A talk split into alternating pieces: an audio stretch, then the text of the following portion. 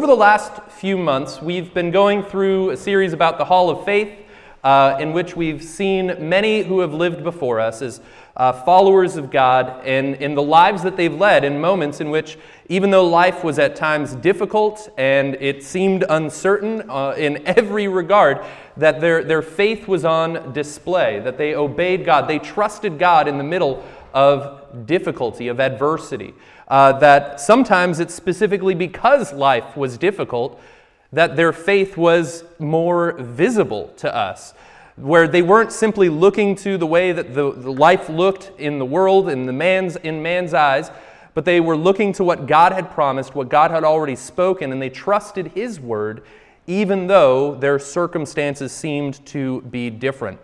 A couple weeks ago, Joe had preached about Moses, and we read in Hebrews 11 24 that by faith, Moses, when he was grown up, refused to be called the son of Pharaoh's daughter, choosing rather to be mistreated with the people of God than to enjoy the fleeting pleasures of sin.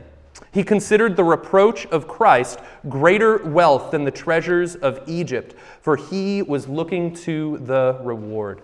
And so we see not only is faith on display in the midst of adversity, but Moses' faith was on display when he chose reproach, when he chose difficulty and suffering over a life of comfort and convenience.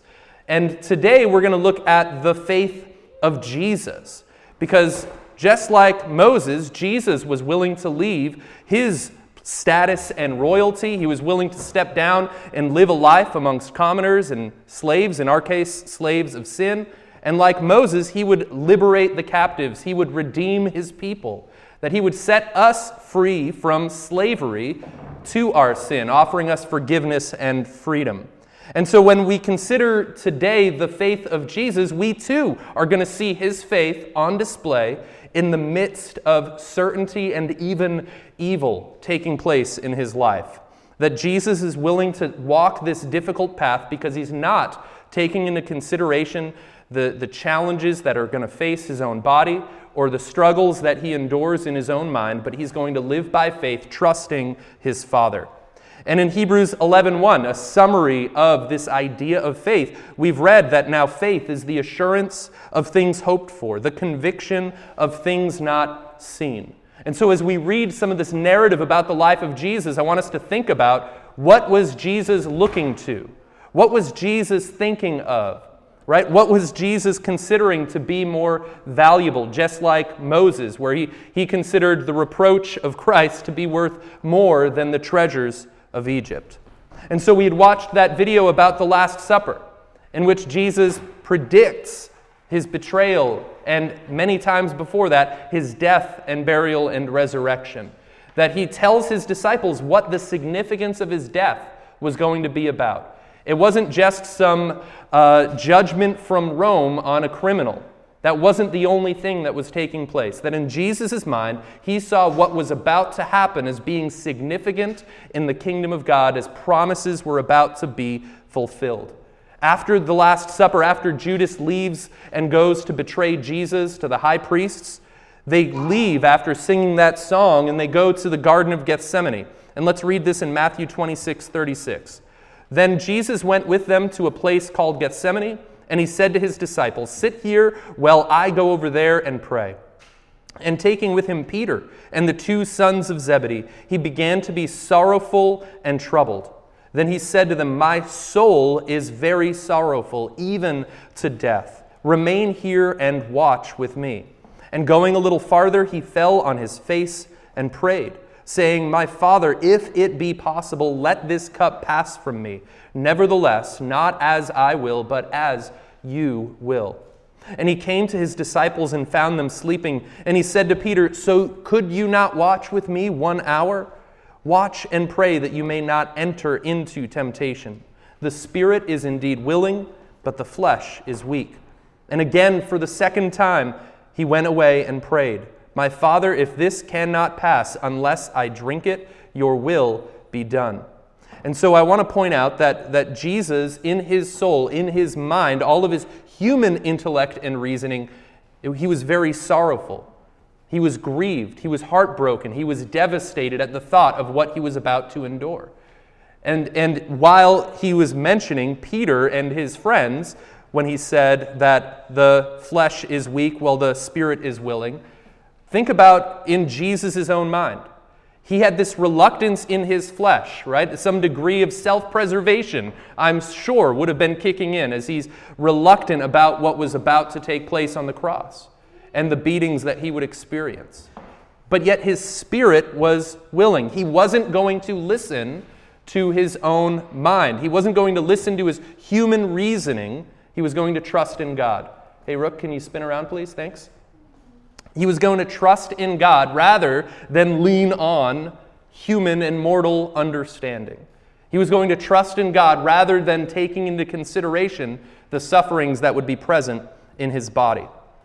And notice he asks this question when he's praying to the Father If it were possible, if it be possible, let this cup pass from me.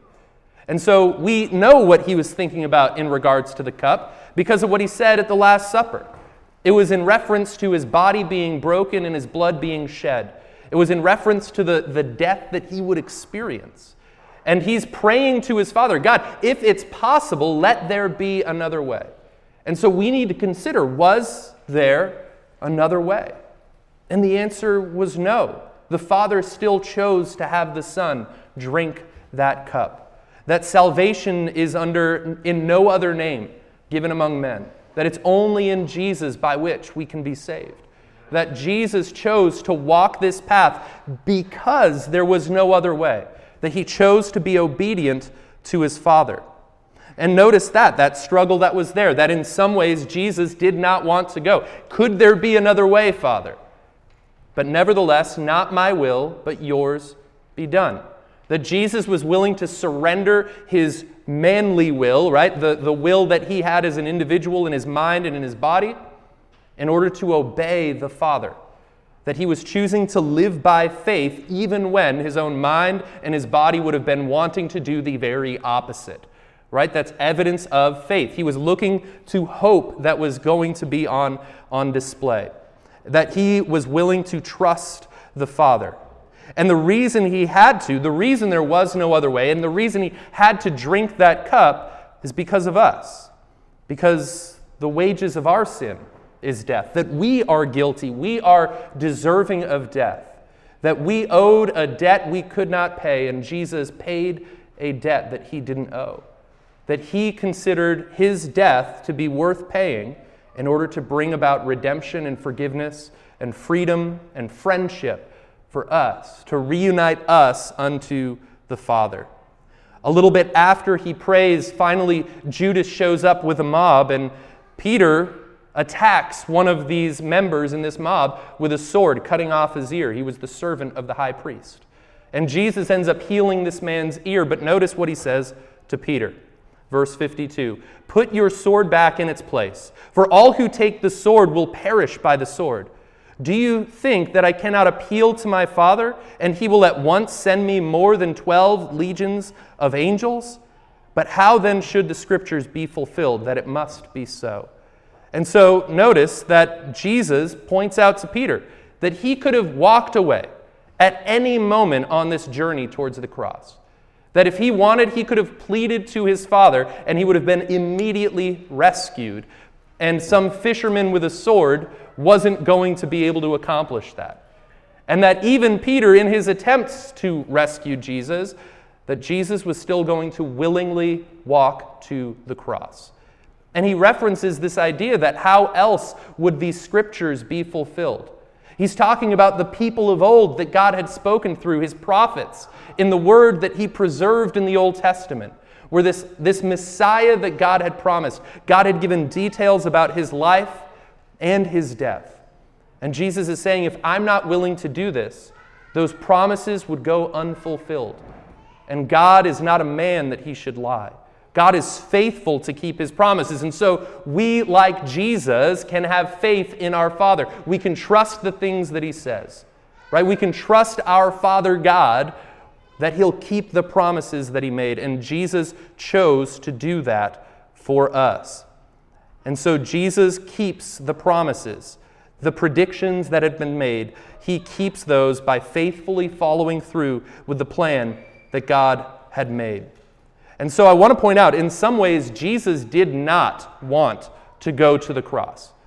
In his mind and in his body, he did not want to go to the cross. But in other ways, you couldn't stop him if you tried. You could not stop Jesus from going to the cross, partly because of his obedience to the Father, and partly because of his immense love for you. That you could not stop Jesus. And think about earlier in his ministry when he first starts telling his disciples about this plan of his being crucified.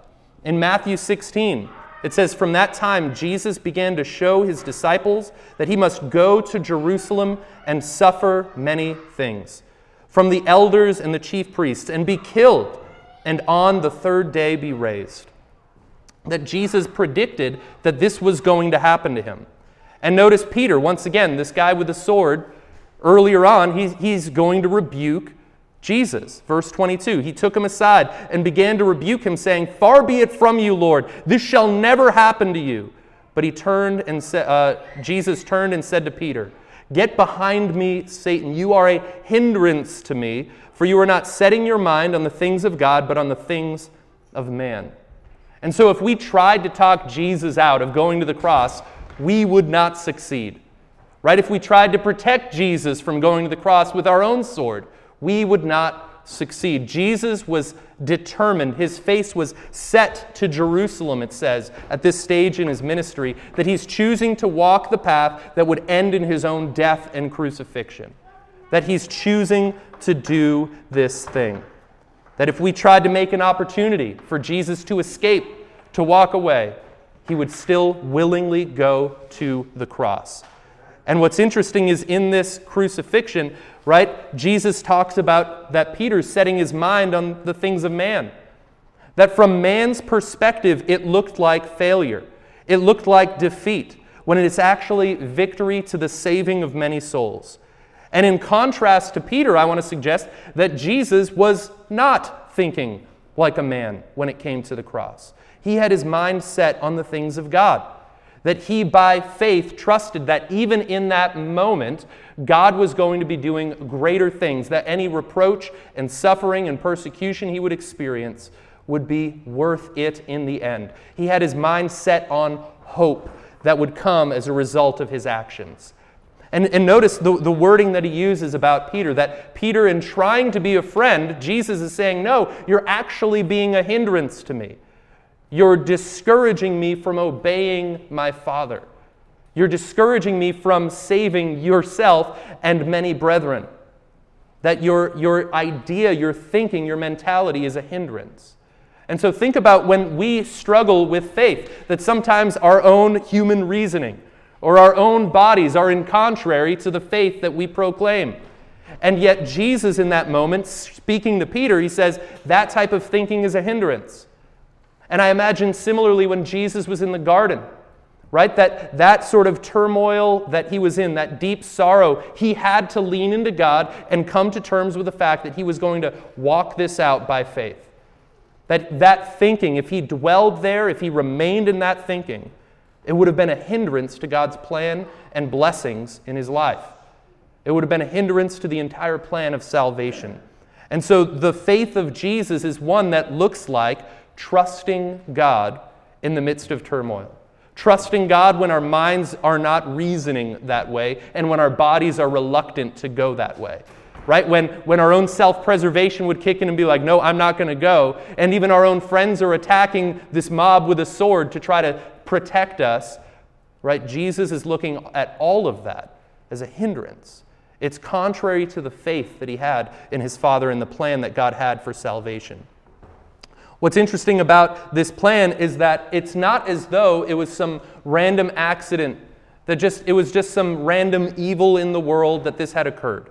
It wasn't as a result of even the plans of the mortal men or the demons that had concocted it to put the Son of God to death. All right, that in a sense, Jesus' death on the cross couldn't have been accomplished by their own schemes. It was only because he was willing to go along with it. That Jesus says this in John chapter 10, verse 16. And I have other sheep that are not in this fold, and I must bring them in also, and they will listen to my voice. So there will be one flock and one shepherd. For this reason, the Father loves me, because I lay my life down that I might take it up again. No one takes it from me, but I lay it down of my own accord. I have authority to lay it down, and I have authority to take it up again. This charge I have received from my Father. And so his death wasn't some random bad thing that happened in our universe because it's broken. All right? No one took his life from him. Jesus lay it down.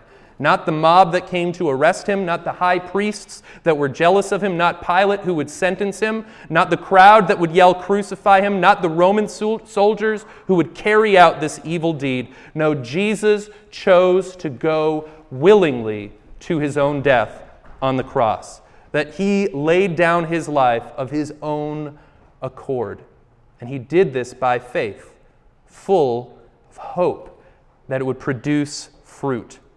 And so when we think about this moment, right, Jesus' death on the cross, like why would we want to remember this miserable moment in human history? The most heinous thing to ever happen, in which we as humans killed the one innocent person that ever lived right? Why would God let something so awful happen to Jesus? Why would he instruct his disciples to write it down and then preserve it in his word? Why would Jesus at the Last Supper want us to remember this event and take communion, and as Paul says, to do so until his return? Like, why do we as Christians look back at this moment in history that is so heartbreaking? And it's because God, in that moment, yes, recognized that there was evil and sin and hatred and death. But also in that moment, there was good and holiness and love and life. That God displayed his love through the death of Christ on the cross. And so let's consider the faith that Jesus had in this moment. Let's go back to Hebrews chapter 12, verse 1. Therefore, since we are surrounded by so great a cloud of witnesses. Right? This is talking about all the lives that are represented in that hall of faith in Hebrews 11. All of these people that have lived for God before us, sometimes experiencing great suffering and persecution. It says this Let us also lay aside every weight and sin which clings so closely, and let us run with endurance the race that is set before us, looking to Jesus the founder and perfecter of our faith, who, for the joy that was set before him, endured the cross, despising the shame, and is seated at the right hand of the throne of God. That we, in our faith walk, we look to Jesus and his faith that's on display. He is the founder of our faith, the perfecter of our faith, and we see the way he responded by faith trusting the Father, even when all of life's circumstances, even when his own reasoning and his own body would have been wanting to do anything else other than what God was doing in that moment. And what was the faith of Jesus like in that moment? It says it was for the joy that was set before him that he endured the cross. That Jesus, in the midst of suffering, saw joy by faith that he saw this hope that was unseen. He saw joy by faith in the midst of that moment. Any hindrance that would try to stop him, he was going to follow through and trust God by faith. And this is the joy that Jesus saw. Jesus saw you with the hope of redemption he saw you being adopted into the family of God. He saw you being united with this one flock that he, he desired as the one shepherd. And in Romans chapter 5, verse 6, this is what Paul reflects on in the moment of crucifixion. He says this For while we were still weak, at the right time Christ died for the ungodly. For one will scarcely die for a righteous person, though perhaps for a good person one would even dare to die. But God, He shows His love for us in that while we were still sinners, Christ died for us. That in the moment of the cross, not only did Jesus have, have joy by faith, but so too was love on display. We saw the depths to which God was willing to go to make his love known to you. We saw the distance that Jesus was willing to walk in order to make salvation available to you. And he did this while we were weak, while we were ungodly, while we were still sinners. The New Living Translation says it this way But God showed his great love for us by sending Christ to die for us while we were still sinners. Or I read this uh, quote today that God didn't love us because Jesus died for us, but Jesus died for us because God loved us. All right, that God loved us even when we were his enemies, even when we were sinners. All right, and it wasn't as though like Jesus died for us and then God can be like, all right, I guess I can tolerate those people now. No, God loved us that He became one of us and dwelt among us and lived a perfect life and was willing to lay that life down in our place for our sin. God loved you even when you were His enemy. Verse 9 Since therefore we have now been justified by His blood, how much more shall we be saved from the wrath of God? Right? That, that we have been justified, we've been made right in God's sight. That, that Jesus makes us right by shedding his blood. And so, just like he said at the Last Supper, there's the significance in his broken body and his shed blood that it wasn't simply a display of his love for us.